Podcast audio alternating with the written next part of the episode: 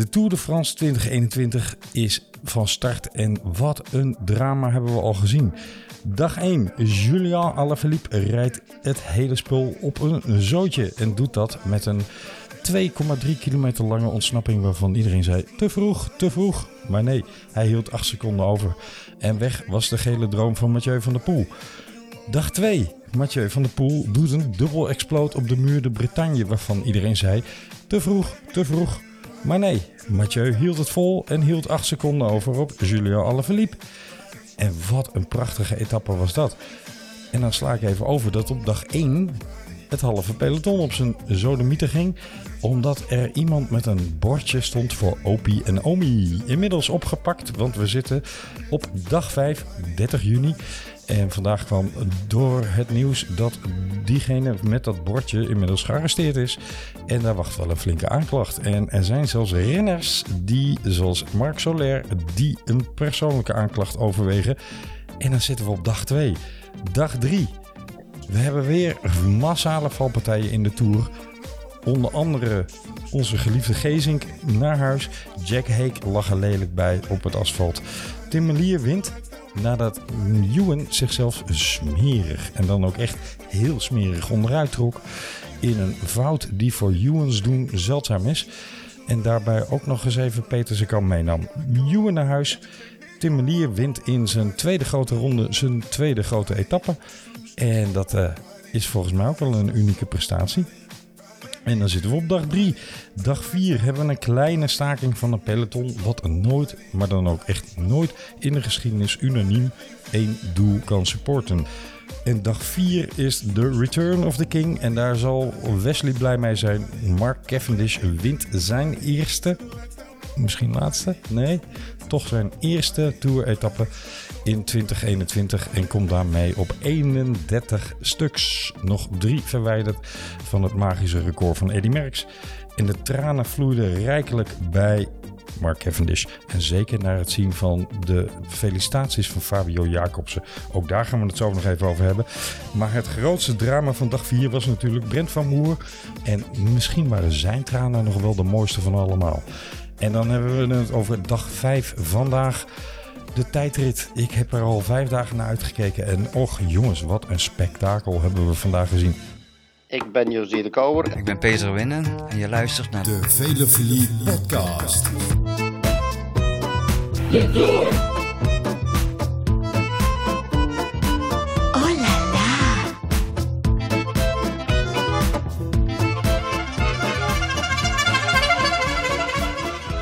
Fantastisch. Vanuit België, groeten José de Kouwer. Maar dat ga ik niet alleen bespreken. Welkom Jeroen en Wesley in de uitzending. Dank je. Hoi. Hoi. Zullen we eens beginnen? Laat even aan jullie de vraag. Welke tranen waren het mooist? De tranen van Mathieu van der Poel, die echt van heel diep kwamen. Om zijn gele trui en zijn etappewinst. Maar met name die gele trui natuurlijk voor Poel. Of de tranen van Mark Cavendish. Zowel na de finish als na het zien van het filmpje van Fabio Jacobsen? Of de tranen van Brent van Moer? Nou, moet ik die beantwoorden of weet je mijn antwoord al? Nee, nee, zeg het maar. Kop jij die open deur maar dicht? die van Mark Cavendish natuurlijk. Ja, maar welke? Die had er twee. Um, nou ja, ik, van, tijdens het interview vond ik heel mooi. Ja, dus, dus um, het interview uh, bij de NOS waar hij dat filmpje van Fabio Jacobs uh, te zien kreeg. Uh, nee, nee, ik bedoel het fashion interview na de finish van uh, Cavendish. Ah, oké, okay, oké, okay, oké, okay, ja, ja. Ik liet het filmpje van de NOS zien aan een uh, wielenvriend van mij. En die zei, dat zijn toch geen echte tranen, joh. Die heeft een vuiltje in zijn oog. ja, wij delen een lichte antipathie voor Mark Cavendish. Maar daar ga ik zo nog wel over in de strijd met je, Wesley. En jij, Jeroen? Ja, ik, uh, ik ben eigenlijk ook wel echt al uh, van begin af aan fan van, van Cavendish. Dus ik vond die, tra die tranen vond ik erg, erg mooi. Alleen uh, laat, ik, laat ik voor de vorm toch eventjes zeggen dat ik ook de, de tranen van, van de pool erg mooi vond. En dat is ook wel oprecht zo, hè, omdat ik de band met zijn, met zijn opa wel echt verwarmend vind. En ja, die vooral ook bij Mathieu in het flash interview, dat kwam wel echt, uh, dat kwam wel echt binnen. En ik denk inderdaad ook dat bijna iedereen ook daar wel een brok van zijn keel heeft, heeft gekregen toen ze dat zagen. Ja, ik wel. Nou moet ik zeggen dat Mathieu van der Poel een dusdanig soort ontwapenende eerlijkheid over zich heeft. Ehm, ja, de- die, die man denkt niet, tenminste, zo komt hij over. Die denkt niet na over mediastrategieën en oh, wat had die eh, PR-man van ons me ook alweer ingefluisterd. Ik heb echt de indruk dat hij eh, ja, gewoon zichzelf is. Ook op zulke momenten, juist op zulke momenten. En ja, die kwam wel binnen hoor. Poeh, dat, eh, ja, dat, dat moest ik toch even wegslikken Ja. een paar keer. Prachtig ehm, overwinning voor Mathieu. Ik wil eigenlijk dag één even overslaan, eh, jongens. Want Julian verliep geweldige prestatie. Ik bedoel, hè, we hadden het over de grote drie aan het begin van dit seizoen. En de Tour begon eigenlijk meteen met ja, twee van de grote drie, om het maar zo te noemen. Dus beter kon de Tour bijna niet beginnen. En wat was nou mooier voor het Franse thuispubliek, plus de Tour zelf, dat die allereerste gele trui naar Julien Alaphilippe ging. Want het is toch een eh, speciaal coureurke. Maar die wil ik even overslaan, want dag 2, dat verdient wel eventjes een beetje terugblik van ons. En met name over hoe hebben jullie gekeken naar die eerste keer dat Mathieu op de muur de Bretagne wegsprong? Was dat kansloos? Was dat te vroeg? Was dat onzekerheid in jullie ogen? Of hadden jullie toen al door dat er misschien wel briljante koerstactiek achter eh, zou zitten? Keek, eh, keek die etappe met mijn, met mijn eh, schoonouders in Italië. En inclusief mijn vriendin, die hebben totaal geen verstand van wielrennen. Dus Van der Poel gaat aan op, eh, op de eerste keer in de muur de Bretagne, de. En ik probeer daar in mijn beste Italiaans uit te leggen dat dit gewoon alles verpest. hoe zei je dat? Dat dit... nou, laten we dat maar even overslaan voor nu. Estupido. Oh nee, dat is Spaans. Nee, eh troppo presto. Eh, ja. Erg vroeg. Te vroeg. ja. Ik probeer uit te leggen dat het te vroeg is en dat het al zijn kansen verspeelt. Toch ging er ergens iets in, in mijn achterhoofd wel zo van... Ja, maar als Van der Poel 20 seconden heeft, wie gaat dat dichtrijden? Mhm. Maar toen leek het alsof hij zichzelf liet inlopen of zo. En ik dacht, nou ja, zijn benen zijn gewoon niet goed genoeg. En het is, eh, ja, die wordt zo gewoon gelost op de muur. Maar ja, dan zie je hem toch weer naar voren komen en, en die aanvallen pareren. En dan weet je al gewoon dat het feest is. Ja. En ja, op het moment dat hij dan aanging, de- moest ik staan en ging ik juichen. En ja, toen werd ik gelijk naar een Italiaans gekhuis gestuurd, maar eh, dat terzijde. Gelukkig zijn de muren lekker zacht daar, toch? Ja, nou, ik wou Ja. zeggen, Italiaanse gekhuizen, daar zijn er heel veel van. Dat, is, dus, dat was niet zo ver voor je. Dat scheelt. Maar hoe, hoe heb jij dat moment beleefd, eh, Jeroen? Ja, ik, eh, ik dacht eigenlijk een beetje, ook een beetje hetzelfde als Wesley. Ik dacht eigenlijk dat het ook te vroeg was. En ik dacht vooral, ik denk, nou, weet je, Mathieu van der Poel zal die nu tegen alle logica in alsnog proberen om er een solo van pakweg 18 kilometer uit te pompen. Maar eh, toen hij boven op de, op de muur, de Bretagne, toen leek hij ook een paar keer om te kijken. En op, toen dacht ik alsnog, denk ik, ja, hij is niet goed genoeg. Maar, maar toen kwamen er een paar grote kleppers hem voorbij. En die gingen best wel een stukje harder. En toen kon ik zien dat hij best wel makkelijk kon inpikken. Toen dacht ik ergens wel, denk ik, het zal toch niet, hè? Het zal toch niet. En toen op een gegeven moment, toen ging geloof ik, Quintana was een van de eerste die bij de tweede keer de muur de Bretagne de, de, het Klopt. bal opende. Ja. En daar ging hij zo makkelijk op en over. En toen Colbrelli ook ging, nou, toen kon je uiteindelijk wel, wel zien dat hij echt ja, ontzettend goed bezig was. En eh, ik, heb, ik heb uiteindelijk ook eh, staand voor de televisie geklapt. En eh, net een, een kind van tien heb ik, heb ik echt naar de televisie geschreeuwd van kom op Mathieu. En ja, dat was wel echt waanzinnig wat hij deed. En jij, eh, Camille, eh, heb jij je wel een beetje weten in te houden? Eh, nee, en dat was ik ook helemaal niet van plan. En er was ook geen reden voor, want ik was lekker in mijn eentje koers aan het kijken. Maar het was vooral de eerste keer, Muur de Bretagne, zo'n moment dat ik dacht... De dag daarvoor had hij natuurlijk redelijk kansloos moeten zien hoe, hoe alle verliepen vandoor reed. Hij zei zelf, ja, ik had de benen niet. Dus ik dacht, ja, oei, dit is een wanhoopsoffensiefje. Maar ik hoorde later, en dat was natuurlijk een, een geinig en interessant weetje, dat hij voor de start gesproken had met Pogacar en met Roglic. En eh, ja, min of meer voor de grap had gezegd, goh, zullen we anders met z'n drieën aangaan op de muur? En ehm, je zag eigenlijk toen peloton weer naar hem toe reed. Hij liet volgens mij het tempo een beetje zakken toen hij eenmaal over de, of richting de streep op de muur kwam, eh, waar die bonies lagen. En het peloton kwam op hem toe rijden. En daar zag je eigenlijk dat Pogacar een beetje zo'n ja, soort verwarrend momentje had van, rijden we door of niet? En daar pikte hij inderdaad vrij snel bij aan. En toen dacht ik, oh, is niet kansloos. Is niet kansloos. Maar ik had, ik had, ik had eigenlijk, moet ik eerlijk bekennen, alle verliep toen als kopman in mijn scorito. Want na de dag ervoor dacht ik, ja, dat was wel indrukwekkend wat hij daar aan doen was. En toen kwam die tweede keer Muur de Bretagne. En toen hij alles en iedereen aan het counteren was, beginnend bij Quintana en daarna bij Cobrelli, dacht ik wel, ben je nou je kruid niet aan het verschieten? Maar toen hij er van wegsprong, dacht ik, oeh ja, dat is wel, daar zit wat tred op, zeg maar. En dat deed me een beetje aan uh, de Strade Bianca uh, denken. Maar ik vroeg me ook wel af, waarom bleven Poch en Rog daar toen zitten, bijvoorbeeld? En waarom is er eigenlijk helemaal niemand in de counter gegaan richting van de pool. En dan kom je toch misschien wel, in mijn analyse in mijn hoofd, bij het moment dat je door het hele peloton ziet.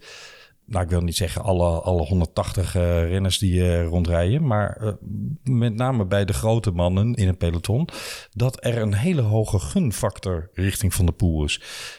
En ik denk dat dat misschien wel een tikkie meegespeeld heeft.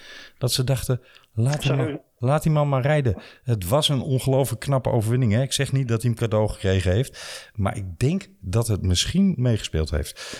Ja, maar je zag het ook naar de, dat, dat zag je naar de finish ook dat uiteindelijk alle verliep die, die, die kwam, kwam bij hebben. Die moest echt een paar keer om een cameraman heen draaien.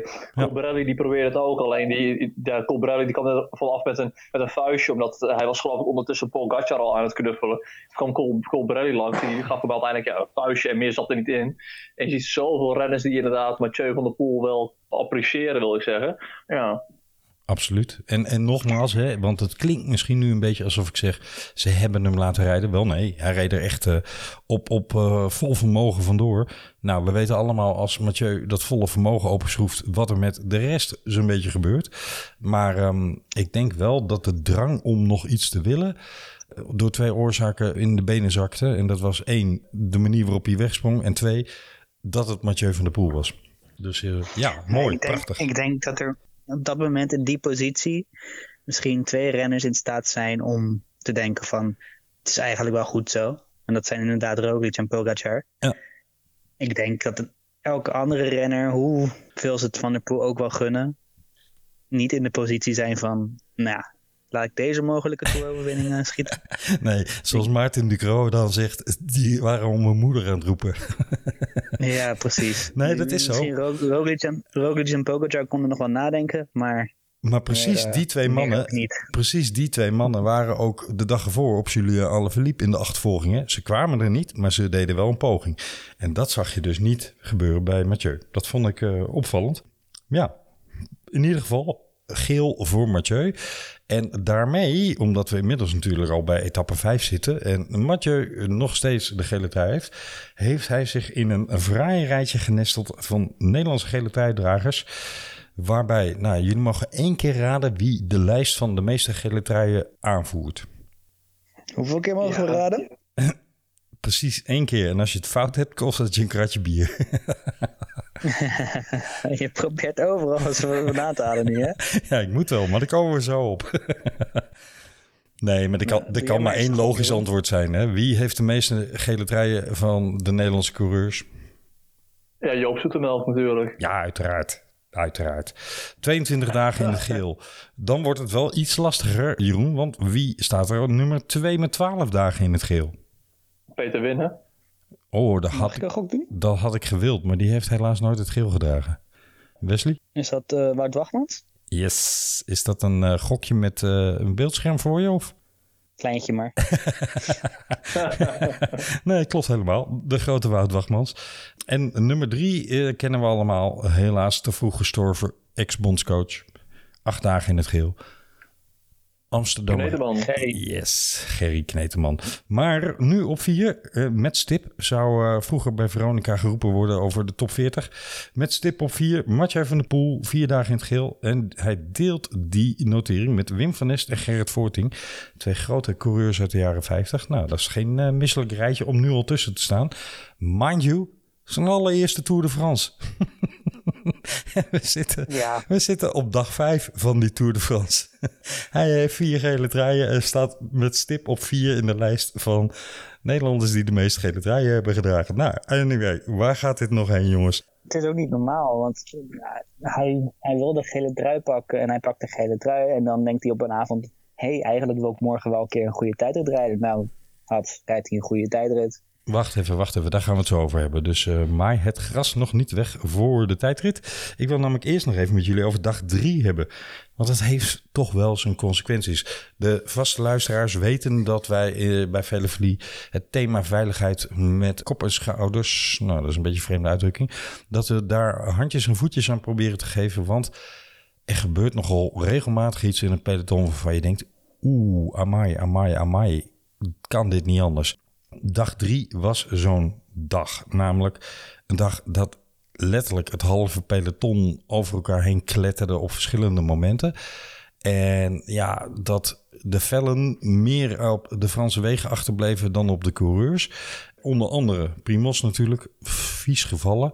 Wordt nu de mummie genoemd. Ook wel Hansaplast, Roglic. Ehm nou, zo zijn er meer bijnamen. Geesink, jeetje, wat vond ik dat treurig. Werkelijk treurig. Niet alleen voor Jumbo-Visma, maar vooral voor Robert Geesink. Want die man heeft zo ongelooflijk zijn draai gevonden in de rol die hij tegenwoordig heeft. En dit is een groot gemis hoor voor die ploeg, maar ook voor Geesink zelf. Want ja, hij lag er weer eens en helaas, hij brak weer eens iets. En dat gun je Geesink toch niet. Hè? Ik bedoel, die man heeft al zoveel dingen meegemaakt. Mag hij alsjeblieft, laten we respectvol zeggen, in de herfst van zijn carrière... daar nog een mooie vaandel aan, eh, aan die vlaggenmast hangen. Nou, dat was hem helaas niet gegund. Jack Hake, idem alleen die zit niet in de herfst van zijn carrière. Ewan, ik moet jullie bekennen jongens...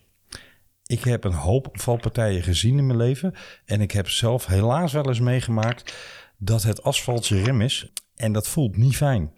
Door de adrenaline van het vallen voel je dat ook soms niet meteen. Maar du moment dat je opstaat, dan voel je dat je stukken vel kwijt bent. En dan voel je gewoon, oh, dit gaat met een seconde meer branden en met een seconde meer schrijnen en kloppen. En op een gegeven moment hou je het gewoon niet meer van de pijn.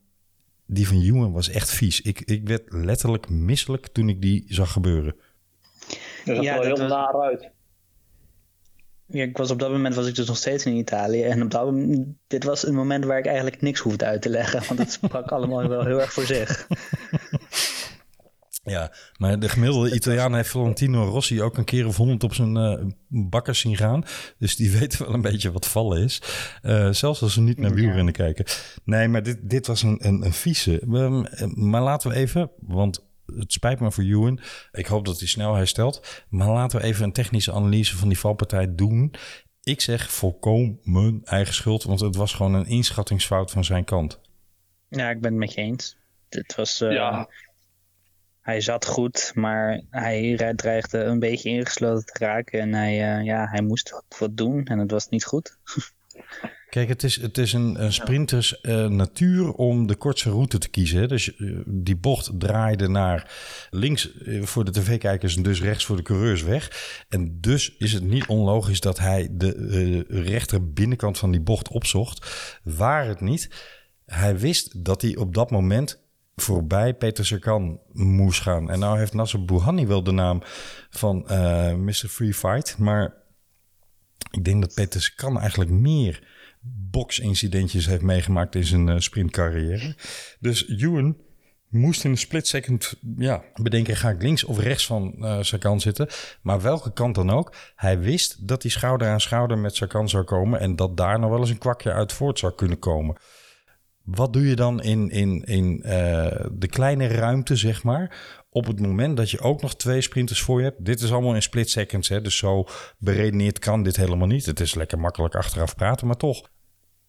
Hij koos voor die kleine ruimte aan de binnenkant van Sagan in het wiel van Melier en, en Philipsen. Terwijl hij wist dat Philipsen nog aan het aantrekken was voor Melier ook. Waar gaat Melier heen? Die doet wat elke sprinter doet. Die pakt namelijk ook de binnenkant van die bocht. Dus hij wist gewoon, toen hij die binnenkant van Sagan aan het kiezen was... dat hij zichzelf aan het opsluiten was. Stomme fout. Dat hij uiteindelijk te val komt, uh, lag aan het feit dat hij voor Sagan wilde zijn. Zodat Sagan hem letterlijk geen bodycheck meer kon geven, zoals Sagan nog wel eens wil, wil doen. En daardoor ja, trekt hij eigenlijk uh, tegen het wiel van, uh, van Melier aan, die, die aanzet, hè, die uit het zadel komt om aan te zetten. En eigenlijk geeft hij een klein tikje aan, of nou ja, hij geeft niet eens een tikje, maar rijdt Ewan gewoon tegen het wiel van Melier aan. Ja, dat is einde oefening met die snelheden. maar ik heb Ewan zelden zo'n fout zien maken. Want als er nou iemand goed is in positioneren, dan is het wel Ewan. Maar Ewan is ook wel, ook wel iemand, kijk, Sagan die deelt natuurlijk inderdaad regelmatig een kwak uit. Maar als, er, als je kijkt hoe Ewan, hoe die doorgaans ook sprint, die is ook wel flink aan het zigzaggen. Dus ik denk in, in die zin dat het voor hem, kijk, wat, hij, is, hij is best wel wendbaar in de sprint natuurlijk. Dus ik denk dat hij in die zin ook, hij zal ook weten dat iedereen zegt, jij bent de snelste van dit moment. Zij weet ook dat die intrinsieke snelheid dat die er wel is. Dus misschien dat het ook wel misschien te veel zelfvertrouwen is. Omdat hij, geloof ik, in de ochtend al aan het roepen was. Dat hij zelfs overwoog om voor de groene trui te gaan. Ja. Dus misschien dat hij eigenlijk wel te veel zelfvertrouwen heeft gehad op dat moment. En dat hij dus ja, misschien een stukje zelfoverschatting, dat het dat is geweest. Dat hij dacht, dat ik, uh, ik kan hier wel tussendoor. Want ik ben wendbaar, ik ben snel dit gaat wel lukken. En net op dat moment, ja, dan is het een beetje ongelukkig samenloop van omstandigheden. Want het was echt een, echt een hele nare smak. Absoluut, ja. En het, heeft alles te maken met de reputatie van Sarkan. Hè? Want zou daar, bij wijze van spreken, de Maar hebben gereden... dan weet ik zeker dat Ewan niet zo die drang had gehad om net voor de handlebar, hoe zeg je dat, het stuur van, van uh, de Maar uit te komen... zoals hij dat nu wel had met, met, met Sagan.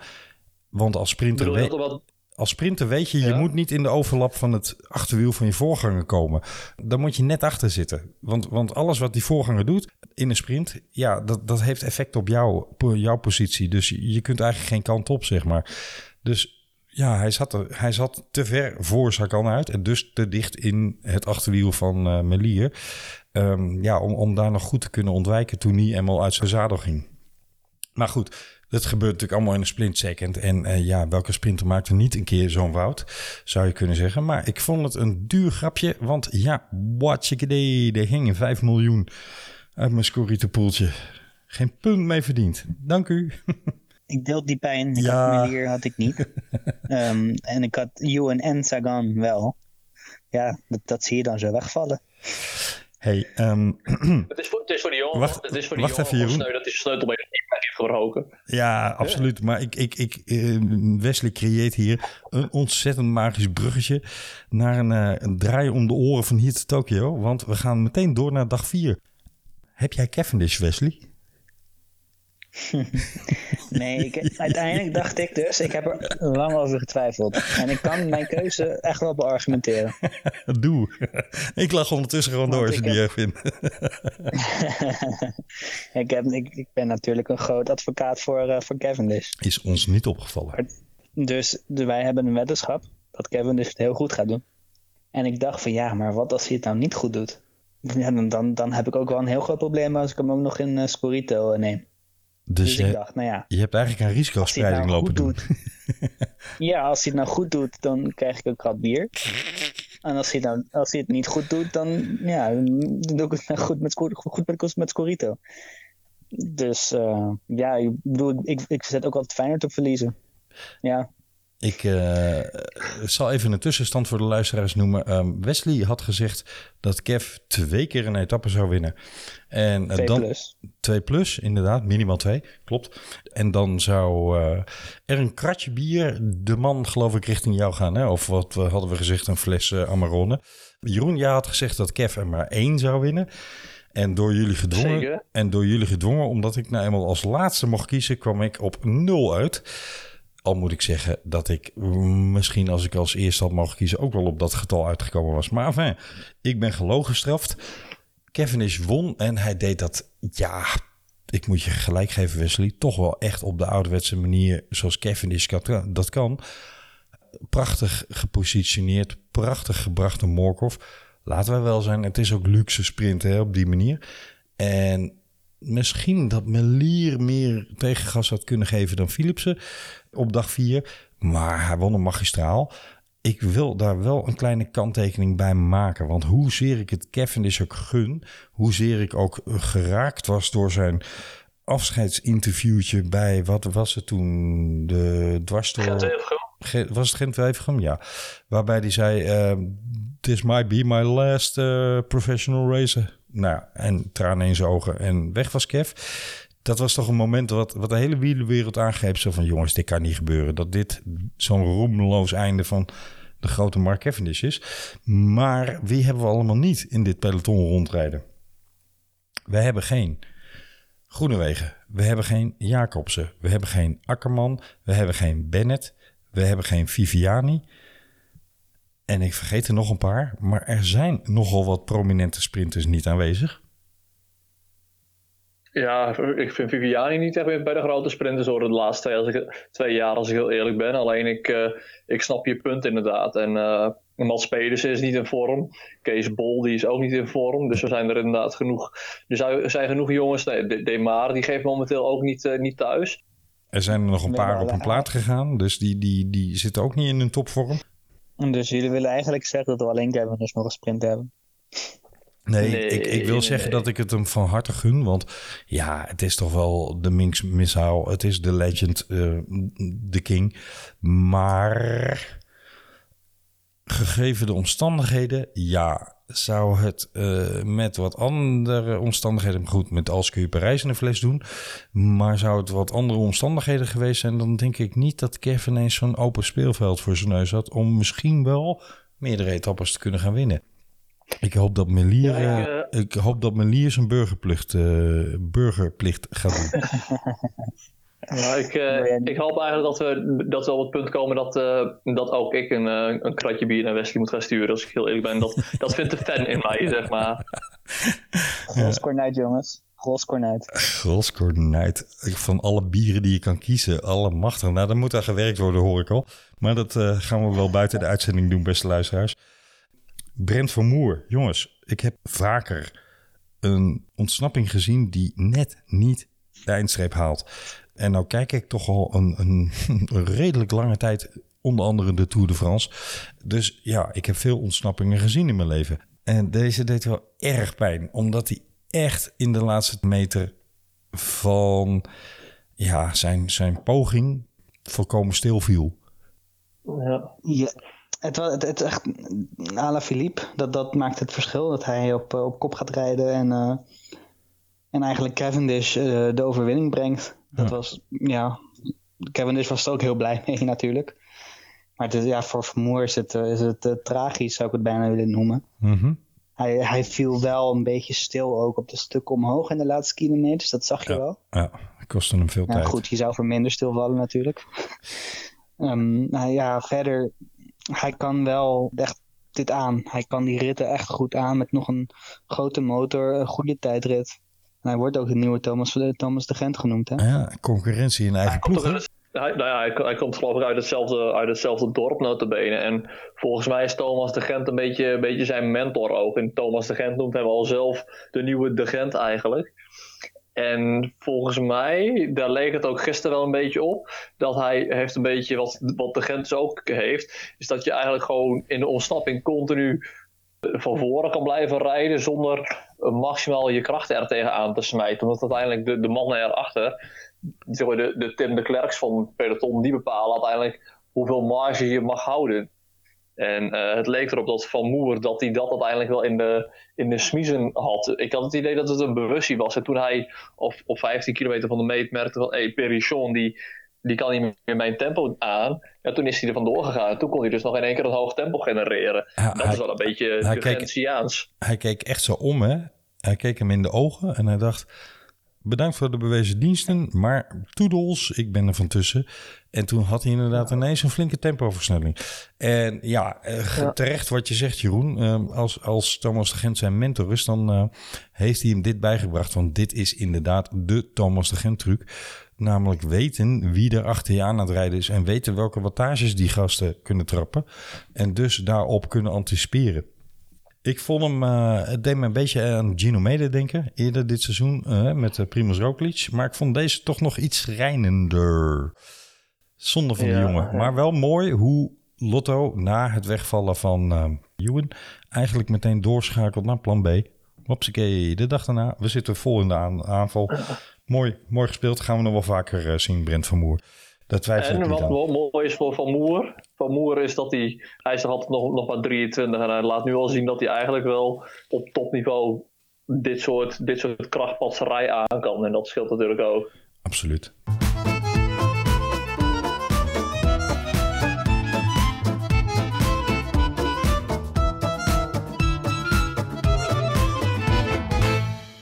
Jongens, laat ik even een hele korte vogelvlucht van de tijdrit in de Tour geven. En eh, beste luisteraars, u moet bedenken... ehm, en dan ga ik au- automatisch naar u over, zo lang in de tijd gaan we terug. Maar je moet bedenken dat ik eind jaren 70 al begon met het kijken naar de Tour.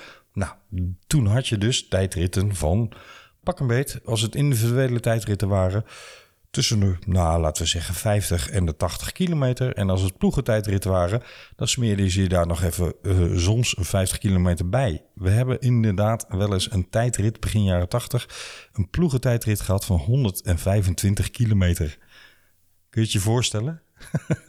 Bizar. Ja, ik ben jaloers op je hoor, dat je dat nog gezien hebt. Maar wat een heerlijkheid, jongens. Maar hoe ging het vroeger in de tijdrit? Er waren altijd één of twee grote mannen die, nou, de Benahino's van deze tijd, van toen, bedoel ik, de Benahino's van, van toen, die altijd zodanig uitblonken dat ze de anderen minuten aan de broek konden doen. Dat ging vrolijk door in het tijdperk Indurain, want die legde immers de basis voor vijf toeroverwinningen door in de tijdrit het hele spul op een hoopje te rijden. En toen kwamen we in de periode die zeven keer de Tour... Je, je denkt, hé, hey, er klonk niks. Nee, dat klopt. Die zeven keer de Tour won. Ehm, en waar, leg, deze is mooi gedaan. waar legde die de basis voor zijn eh toeroverwinningen? Mm, Ja, hij heeft ook wel een paar bergritten gewonnen. Zeker. Natuurlijk, hij was de beste tijdenrijder ook. En eh, op, op eh, 2003 na, geloof ik. Ja, dat, dat- daardoor is het ook minder. Hè? Er is in, in, in het verleden zijn die, zijn die tours zo vaak beslist door ploegentijdritten en normale tijdritten... dat ze nu denken van nou, laten we het maar eh, veel minder doen. Ja, en, en de afgelopen jaren hebben ze een eh, gereden poging gedaan om het Franse wielrennen in het zadel te tillen door zo'n beetje de hele tijdrit te elimineren in de Tour. Heeft niet geholpen. De tijdrit is aan een voorzichtige comeback bezig en ik juich dat van harte toe. In de uitslag van vandaag, daar gaan we het straks nog even over hebben, maar die suggereert dat of je er nou 27 kilometer van maakt of 47, maar dat het net zo vernietigend kan zijn wat betreft de klappen die er uitgedeeld worden. Maar wat een niveau ik vandaag gezien heb. Ik kan me datzelfde herinneren dat er in de breedte van het peloton zo geweldig gereden werd in een individuele tijdrit. Wat een ongelofelijke. Ja, ik vond, het, ik vond het bijna bizar zo goed als er gereden werd. Iedereen weet inmiddels. Zie je dat dan qua tijd? Of qua tijd, qua vermogen? Of... Nou, niet zozeer qua, qua tijd, hè, want eh, dat is altijd lastig uit te maken van ja, de snelste tijdrit ooit in de Tour staat geloof ik nog steeds eh, op 56 km per uur. Nou ja, als dat een biljartvlakke etappe is, eh, dan, dan is dat toch een andere tijdrit dan vandaag. Want iedereen zei wel in de voorbeschouwingen, dit is vlak, er is maar 250 eh, hoogtemeters. Maar als je een beetje goed naar het parcours keek, dan zag je, ja, eh, dit wordt wel eens gekscherend wielenflits vlak genoemd. Het was alles behalve vlak. En het was een vrij technisch parcours. En daar kwam natuurlijk ook bij dat er eh, gedurende een deel van de rijders ook nog allerlei nattigheid op het parcours lag, die het er niet makkelijker op maakte. Maar gewoon de breedte van het prestatieniveau. Dat er zeker een man of twintig ja, zodanig goed rijden dat het tot de tweede tijdmeting duurt voordat er helder is van hé, hey, wacht even. Er steekt er eentje echt heel erg bovenuit. Ik heb hetzelfde zo meegemaakt. En tot Pocaccia ging rijden, Ja. was dat zo. Hè? Toen hij ging rijden, toen was wel duidelijk bij het eerste tijdpunt al van... oh, wacht even. Oké, eh, nou, doe het boek maar dicht. Ja, maar het het speelde natuurlijk ook wel mee dat er veel vraagtekens voor vandaag waren. Precies. Je wist niet hoe een Roglic ging zijn, je wist niet dat hoe een Tannes ging zijn, je wist niet of Van der Poel zijn gele trui kon bewaren, was Van Aert weer in vorm. Er was veel wat, wat, wat nog ingevuld moest worden en dat, dat hielp ook wel erg mee, moest ik zeggen. Ik heb er ook, ook echt, echt genoten van, van die tijdrit. Ah, het was toch spektakel. doen. Ehm Alle verliep die een beetje tegenviel en die weer zijn gekke Verclair dingetjes aan het doen was. Primos die, die, nou, ik weet niet of die man nog tanden over heeft. Maar Hamilton heeft zo ooit zijn tanden versleten in een tour... waarmee hij met een gebroken schouder of schouderblad rondreed. En die had gewoon zijn hele tanden weggeknarst. Ik denk dat Roglic ook wel aan een herstellaagje toe is. Eh, want die moet pijn geleden hebben vandaag. Wilco Kelderman valt tegen. Kunnen we niet anders eh, zeggen. Maar staat tegenover, staat nog niet zo heel ver in het klassement weg qua tijd. Dus ja, er zijn nog mogelijkheden. Ik vond het magistrale moment van vandaag eigenlijk een tweetrapsraket. En dat was één, het rijden van Pogacar. Hoewel ik ook wel ergens in mijn onderbuik zoiets had van... mhm, en daar wil ik graag jullie gevoel en mening op toetsen. Maar ik vond het mooiste moment eigenlijk de manier waarop Mathieu van der Poel zich helemaal uit elkaar aan het fietsen was. En houdt gewoon het geel op 8 seconden. En amai jongens, dat is toch niet normaal? Het is niet normaal dat je voor de tweede keer in een jaar op je tijdritfiets zit. Weliswaar heb je hele dure wielen weten te bemachtigen via je ploeg. Dezelfde, eh, hetzelfde achterwiel als waar eh, Ineos mee rondrijdt. En ik geloof dat die dingen 3.500 euro per wiel kosten. Eh, Princeton voor de... En die hadden ze nog opgepikt bij, bij Cameron Worth en Cameron Worth, moet je volgens mij zeggen. In En Andorra. die is inderdaad in Andorra. En die is inderdaad door een Nederlandse fietsenmaker in Andorra, die daar een zaak heeft. Die heeft ze uiteindelijk naar, eh naar Changé gebracht, naar de startplaats. Die heeft geloof ik tien uur moeten rijden daarvoor. Maar die vond het wel een leuk klusje om te doen, zei hij. zijstraatje dit. Is Cameron Worth Ja. nog in dienst van Ineos of niet? Als het goed is wel, ja. Want ik vraag, Zover me, mijn informatie straks wel. ik vraag me ernstig af. ehm, want ze hebben het bij Appels in Phoenix niet rechtstreeks aan de Ineos gevraagd. Hè, hoewel ze daar wel even overwogen hebben. Maar ik kan me ook voorstellen waarom niet. Want ja, dat doe je niet. Hè, normaal gesproken. Nou, sterker nog, Cameron, Cameron Worth heeft nog, eh, heeft nog afgelopen maand in, eh, in de, de voormalige Route d'Azur, in de, de Route de, ja, Occitanie, hoe spreek je het uit, daar heeft hij nog gewoon meegereden. Zouden ze dat nou appreciëren bij de ploeg? Dat hij zijn, eh, zijn achterwiel verkocht heeft aan, aan Mathieu? Hmm, vraag hem ernstig af. Maar goed, dat terzijde. Je zag ook dat hij met een, eh, een toch een andere helm rondleed. sponsorloos en daardoor opvallend. Want dus niet van de eigen sponsor. Alhoewel de andere ploeggenoten ook met een stickerloze helm rondreden. Dus dat zijn niet alles. Maar Mathieu reed werkelijk waar de tijdrit van zijn leven. Hij zei ook, dit was een van mijn beste dagen ooit op de fiets, volgens mij.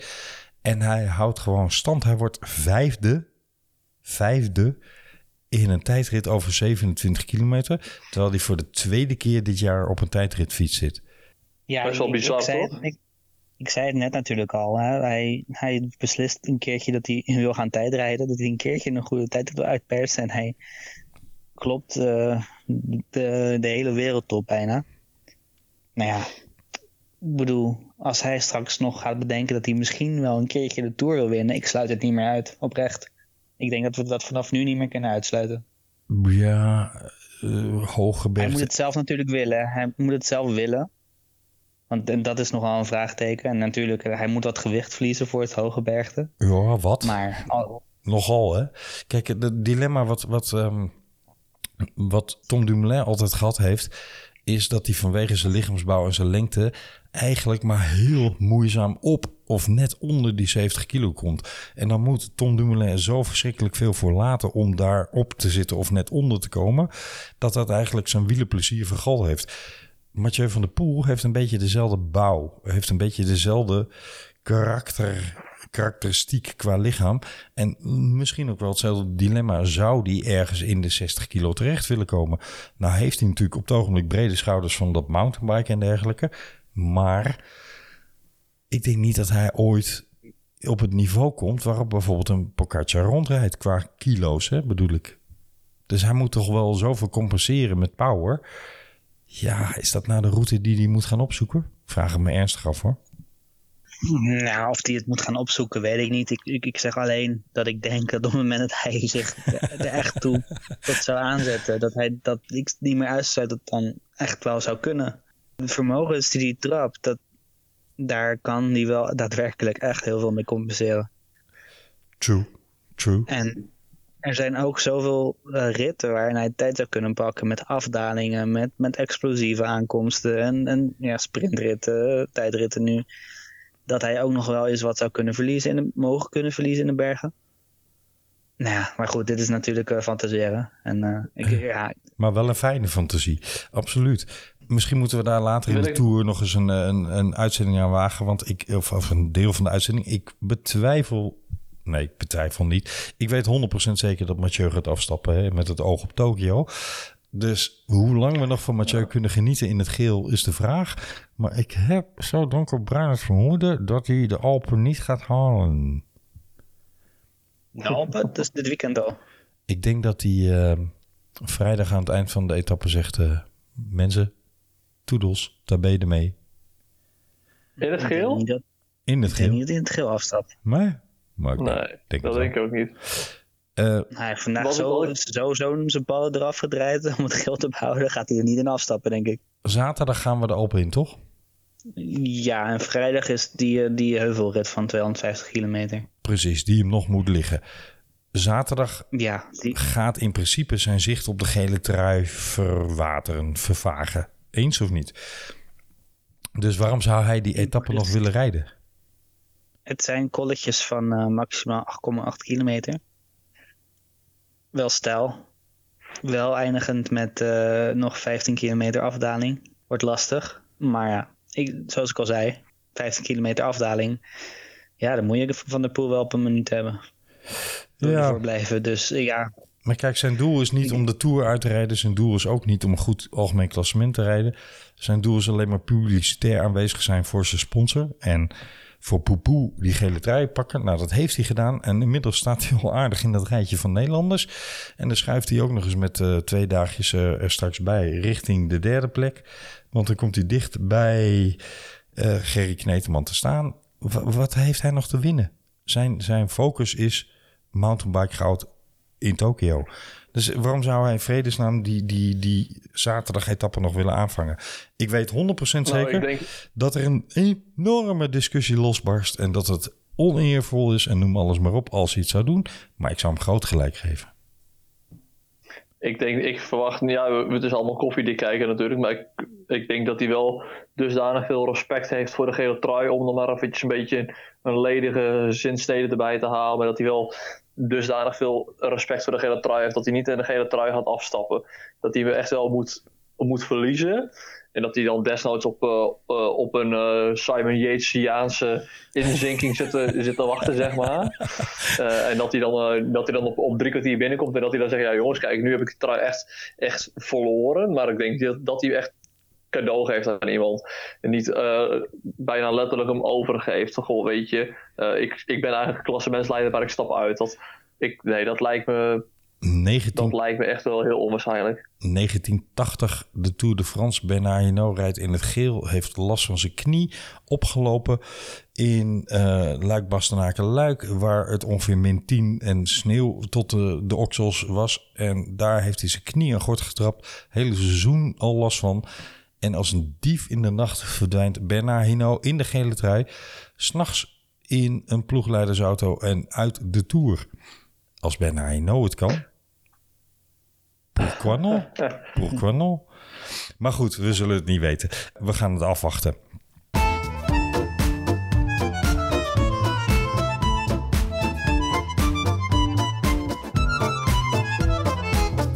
Wat ik uh, wel wilde zeggen, mannen, is dat we nog even een blik op de tactieken moeten gaan werpen. Want om te beginnen, complimenten dat jij Wesley Ide Schedding benoemd hebt. Die jong rijdt heerlijk. Hè? Lekker aanwezig. Schalks naar de camera kijkend. Hoeft hm. ook niet elke dag, moet ik eerlijk bekennen. nu was het hartstikke leuk en heb ik er echt van genoten. En dacht ik, wauw, wat een gaaf gast om, uh, om, om dit hem te zien doen. En wat een mooi spel met Perez Ook daar zaten we er vrij goed op. Uh, maar nu, de tactiek. Uh, er zijn mensen die hebben geroepen... Pocaccia heeft zo vernietigend uitgehaald vandaag in die tijdrit. Jongens, wanneer begint de Vuelta zag ik al voorbij komen. Uh, ik vind hem tikkie voorbarig. Want hadden het van tevoren over... hoe gedijen de meeste kanshebbers deze Tour met chaos. Daar kwam het op neer, toch? Waren jullie wel enigszins met me eens volgens mij, hè? Ja. Zeker. Is dat veranderd? Nee, het is eigenlijk alleen maar extremer geworden. Want het Ja, zint... niet. Nee, Pogacar niet. Maar dat was op voorhand al, al het target voor de meesten, hè? Dus het, het, het kan nu zelfs een, een ouderwetse combine. Och, heerlijkheid, oh zaligheid. Een combine, hoe lang heb ik die niet gezien? Uh, een combine worden van Jumbo-Visma, Ineos... Misschien dat Wilco Kelderman kan aanhaken. Misschien dat Bauke Mollema, want die mogen we ook niet onbenoemd uh, laten. Die rijdt er ook wel aardig rond. Misschien dat Uran Uran kan aanhaken. En misschien dat Kadu nog wel bereid is om, om uh, het een en ander aan hand, hand- en spandiensten te doen. En dan heb je toch een aardig pelotonnetje waarmee je chaos in de geleding van UAE zou moeten kunnen creëren. Ja, nu noem je wel een hele grote combine. Dat is natuurlijk nog groter dan de geallieerden, joh. ja, klopt. Dat... Ik overdrijf graag. nee, ik, ik, ik denk dat een combinatie van Jumbo-Visma en Ineos misschien nog echt wel mogelijk is. Staan dicht bij elkaar in het klassement, hè? Ja. Ja, en die ook zitten redelijk in dezelfde situatie met kopmannen die gevallen zijn of op achterstand staan. Dus redelijk dezelfde tactiek erop uh, nahouden. En, en ook nog wel gewoon mogelijkheden hebben in de bergen. Met een, met een poort, met een, met een ja, misschien Thomas. Even kijken hoe het met zijn schouder gaat. Met, met een Carapas. En Jumbo-Visma met Wiengaard, Roglic en uh, ja, Kruiswijk hopelijk. Ja. Die staan allemaal wel op afstand, maar niet zo ver dat je denkt van... nou, vandaag hebben we een rustdag als die in de koproep zitten. Nee, als uh, als UAE op kop rijdt. Klopt. Maar... Daar zie ik echt wel mogelijkheden. Ja. Roglic heeft een, een buitengewoon knappe tijdrit gereden. Maar de vraag is wel, hè, zelfs Marijn Seeman heeft al gesuggereerd... is het nog wel realistisch om te denken dat hij een klassement kan rijden... met zoveel schade aan zijn lichaam? Nou is hij een buitengewoon atleet die heel snel herstelt. Maar toch, dat vraagteken hangt boven de markt. En Vingegaard staat er nu toch buitengewoon goed voor. Moeten die niet misschien voorbarig, maar een switch overwegen. En datzelfde geldt misschien wel voor Thomas. Is natuurlijk ook lelijk gevallen in etappe 3. Dankzij onze grote vriend Grind is uh, ja, Gezink ook nog eens naar huis. Maar dat terzijde, uh, rijdt niet wat hij ooit in 2018 geweest is. En daarentegen, ja, Carapaz verliest vandaag meer in de tijdrit. Maar dat mag je eigenlijk stiekem ook nog wel verwachten. Wie wel heel goed lijkt te zijn, is Richie Poort. Dus moeten deze twee ploegen ook niet een klein beetje gaan switchen van, van visie, van standpunt, van... Nou, ik denk dat ja, vorig jaar wilde Jumbo-Visma natuurlijk met drie kopmannen de strijd aangaan. Mm -hmm. Ik denk dat Vinegaard zich op dit moment wel als een van de beschermde renners uh, zich neer, neerzet. Is het te vroeg, Wesley? Is hij te jong? Ontbreekt. Nou, hij is 24. De hij is 24. Ja, hij, is, uh, hij is een stuk ouder dan uh, Pogacar. Doet nog maar net mee voor het jongere klassement, joh. Oeh. Ja, nou, pensioen komt ja, eraan. Uh, dat is al bijna overdeel. Nee, maar ja. eens. Ga verder. Um, dus ik denk wel dat, dat als Roglic straks moet lossen, gaat Vingegaard niet hoeven wachten, dat verwacht ik. Hoop ik ook. Ja. Kruiswijk bewijst eigenlijk al heel het seizoen dat hij niet, uh, niet geweldig in vorm is. Dus ik, hij verloor ook alweer wat tijd. En ook bij die uh, aankomst op de muur de Bretagne was, dat zag het er ook moeilijk uit. Ik heb nou natuurlijk wel pech gehad. Ook weer met de valpartijen. Maar ja, ik denk als hij nog één keer gewoon wel tijd verliest dat het klaar is met zijn beschermde status. Mm -hmm. Dus ik denk wel dat Vinegaard uh, wel, ja, echt wel voor vooruitgeschoven pion gaat worden. En waarom en niet Kuus en waarom niet Wout van Aert, om maar twee uh, namen nou, te noemen? Ik denk voor... ik al op uh, twee jaar achterstand. Daarom. Ja, en, en ik denk als je kijkt naar, uh, naar resultaten van, van Vingegaard dit seizoen, dat hij al in de UAE Tour pakt hij op het hoogste niveau natuurlijk een overwinning. En hij heeft in Italië, wat is het, de wielenweek van Coppi en Battali, die heeft hij volgens mij gewonnen. Ja. Baskeland was hij volgens mij ook best wel goed. Volgens mij is uit mijn hoofd is hij daar ook op het podium geëindigd. Dus ik denk als je zegt, goh, waarom Koes niet, waarom Van Aert niet, waarom Vingegaard wel beschermde status geven, dan denk ik dat je gewoon de, de statistieken van het huidige be- moet bekijken. En ook zijn huidige vorm, als je ziet dat een mannetje van een kilo of 60 gewoon derde wordt in de tijdrit. Bizar, bizar, bizar. Wat een... Ik vond dat misschien nog, ik vond dat misschien nog wel opvallender dan. eh, de- ja, dat vond ik misschien wel de opvallendste prestatie van de dag vandaag. Vingegaard. Ja, Maar toch was die, toch was die al echt al in Baskeland en in de Dauphiné ook al heel goed in de tijdrit. Hè? precies. Ja. Maar het is, als je, als je hem ziet qua postuur, snap ik wel wat Jeroen bedoelt. Je verwacht het absoluut niet uit zo'n mannetje. Nou ja, dat geldt ook wel een beetje voor Pogacar, moet ik eerlijk bekennen. Maar waarom het ook nog eens leuk zou kunnen zijn, is omdat volgens mij Pogacar een week lang nachtmerries heeft gehad na Baskeland. Omdat hij voortdurend Fingerguard in zijn blik had. Want dat was ongeveer de shadow on the wall. eh, de, de, de, de vlieg eh, op de stroop. Nou ja, alles wat je maar kan bedenken. Waardoor iemand heel dicht bij een ander is. Dat was Jonas Vingegaard voor Pogacar in de Ronde van Baskeland. Zou nog wel eens interessant kunnen zijn, psychologisch gezien. Ik denk, jongens, dat we chaos moeten gaan zien de komende tijd. Want één ding is wel duidelijk. Doordat ongeveer Jan en Alleman ofwel op zijn spreekwoordelijke ofwel letterlijke gat gevallen is, ofwel in een gat gevallen is. En dat gat heet zwarte gat wat Pogacar trok door de tijd heen vanwege zijn snelheid. Ja, is er eigenlijk nu nog maar één uitdager over. En wie is dat dan? Er is maar één iemand die op dit moment in aanmerking komt voor de gele trui in Parijs. En dat is Pogacar. Nou ja, daar ben ik het nog niet helemaal mee eens hoor. Want er komen echt nog wel wat bergritten. En als je zijn grote rondes bekijkt. En eigenlijk ook vooral de Tour van vorig jaar. Was het in de bergen. Op die ene rit na waar Roglic hem laat lopen. Was hij niet aan het domineren of zo. Verloor hij zelfs nog wel soms wat tijd op Roglic. Boven de Dat 2000 meter, hè? In Andorra gaat het naar de 2400 meter. Ja, en de Tour Milan zit er ook in. Ook boven de 2000 meter, geloof ik. Dus eh, ja, die momenten komen er wel. Ja, maar En ik heeft- vooral benieuwd de Carapaz. Ja, daar, daar dacht ik ook aan, ja. Dat Carapaz eh, misschien in de bergen hem wel gewoon echt uit de wielen kan rijden. Maar dat bedoel ik dus dat, dat chaos de theorie moet zijn waarmee ze aan eh, moeten gaan koersen. Want er is er op dit moment één dominant en dat is Pogacar. En, en ze moeten dus iets gaan bedenken om Pogacar aan te vallen. Ja, ik denk dan inderdaad wel dat, eh dat Carapaz, dat is een ontzettend vinnige renner ook. En dat kon je in die, in die Movistar documentaire, kon je het ook echt wel zien. Dat het- hij koerst altijd met het mes tussen de tanden eigenlijk. Lijkt een hele lieve, verlegen jongen. Maar het is echt wel, echt wel iemand die concurrentie met huid en haar opvreet volgens mij. Ja, ik eh, denk wat, eh, wat Wesley al zegt, dat je dan boven de 2000 meter uitkomt. Ja, volgens mij, eh, daar is Carapaz geboren, denk ik. El Ja, boven de 3000 meter zelfs. El Dios menos pensados. Je begint er zelf over, Jeroen. En dat brengt mij mooi even naar een kleine anekdote. Namelijk Marc Soler, die helaas met twee gebroken armen op maandag volgens mij de Tour moest verlaten. En die een interview gegeven heeft waarin hij letterlijk het volgende zegt. Ik hoop nog een wedstrijd te rijden dit jaar. Maar de Vuelta kan ik sowieso vergeten. Ik maakte een salto, viel op beide armen en op mijn schouder. Ze, en dat is dan zijn ploeg, vertelde me dat ik de finish moest proberen te halen. En dat ze me daar wel zouden onderzoeken.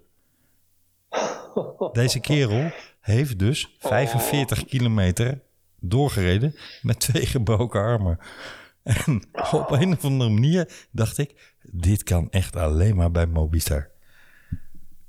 Dit kan toch niet? Dit kan toch niet? Ik vraag me heel erg af hoe hij dan gefietst heeft. Heeft hij dan gewoon de hele tijd zonder armen gefietst of zo? Of Ik, gewoon rechtop gezeten? Of- dat, dat zei hij eigenlijk wel. Hij kon eigenlijk niet meer remmen en schakelen, want hij had geen kracht meer in zijn armen. En ik weet zeker dat er een ploegleider achter hem zat die voortdurend in zijn oor zat te tetteren. Jeroen, Benga, benga, benga.